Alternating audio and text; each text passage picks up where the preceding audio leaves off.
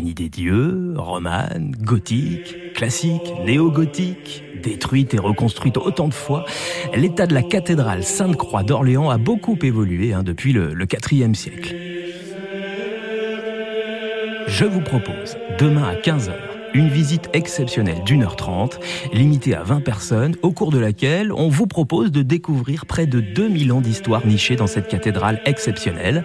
Classée monument historique depuis 1862, le tarif est de 9 €. Vous retrouverez toutes les infos sur le site Orléans Métropole. Ce dimanche, Châteauneuf-sur-Loire organise son forum des associations.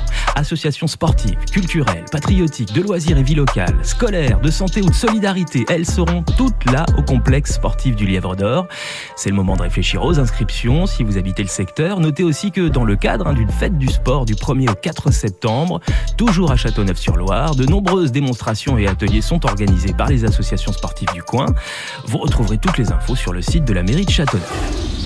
Et puis demain à 19h, au parc Louis Pasteur à Orléans, le comité des fêtes Gare Pasteur Saint-Vincent organise son repas partagé. Le précédent ayant dû être écourté, le comité des fêtes remet ça demain à 19h.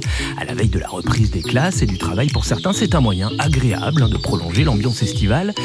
Dans ce bel écrin de verdure du cœur de ville qu'est le parc Pasteur, l'occasion de partager autour de bons petits plats, ou boissons à bulles ou sans bulles, chacun fait ce qu'il lui plaît.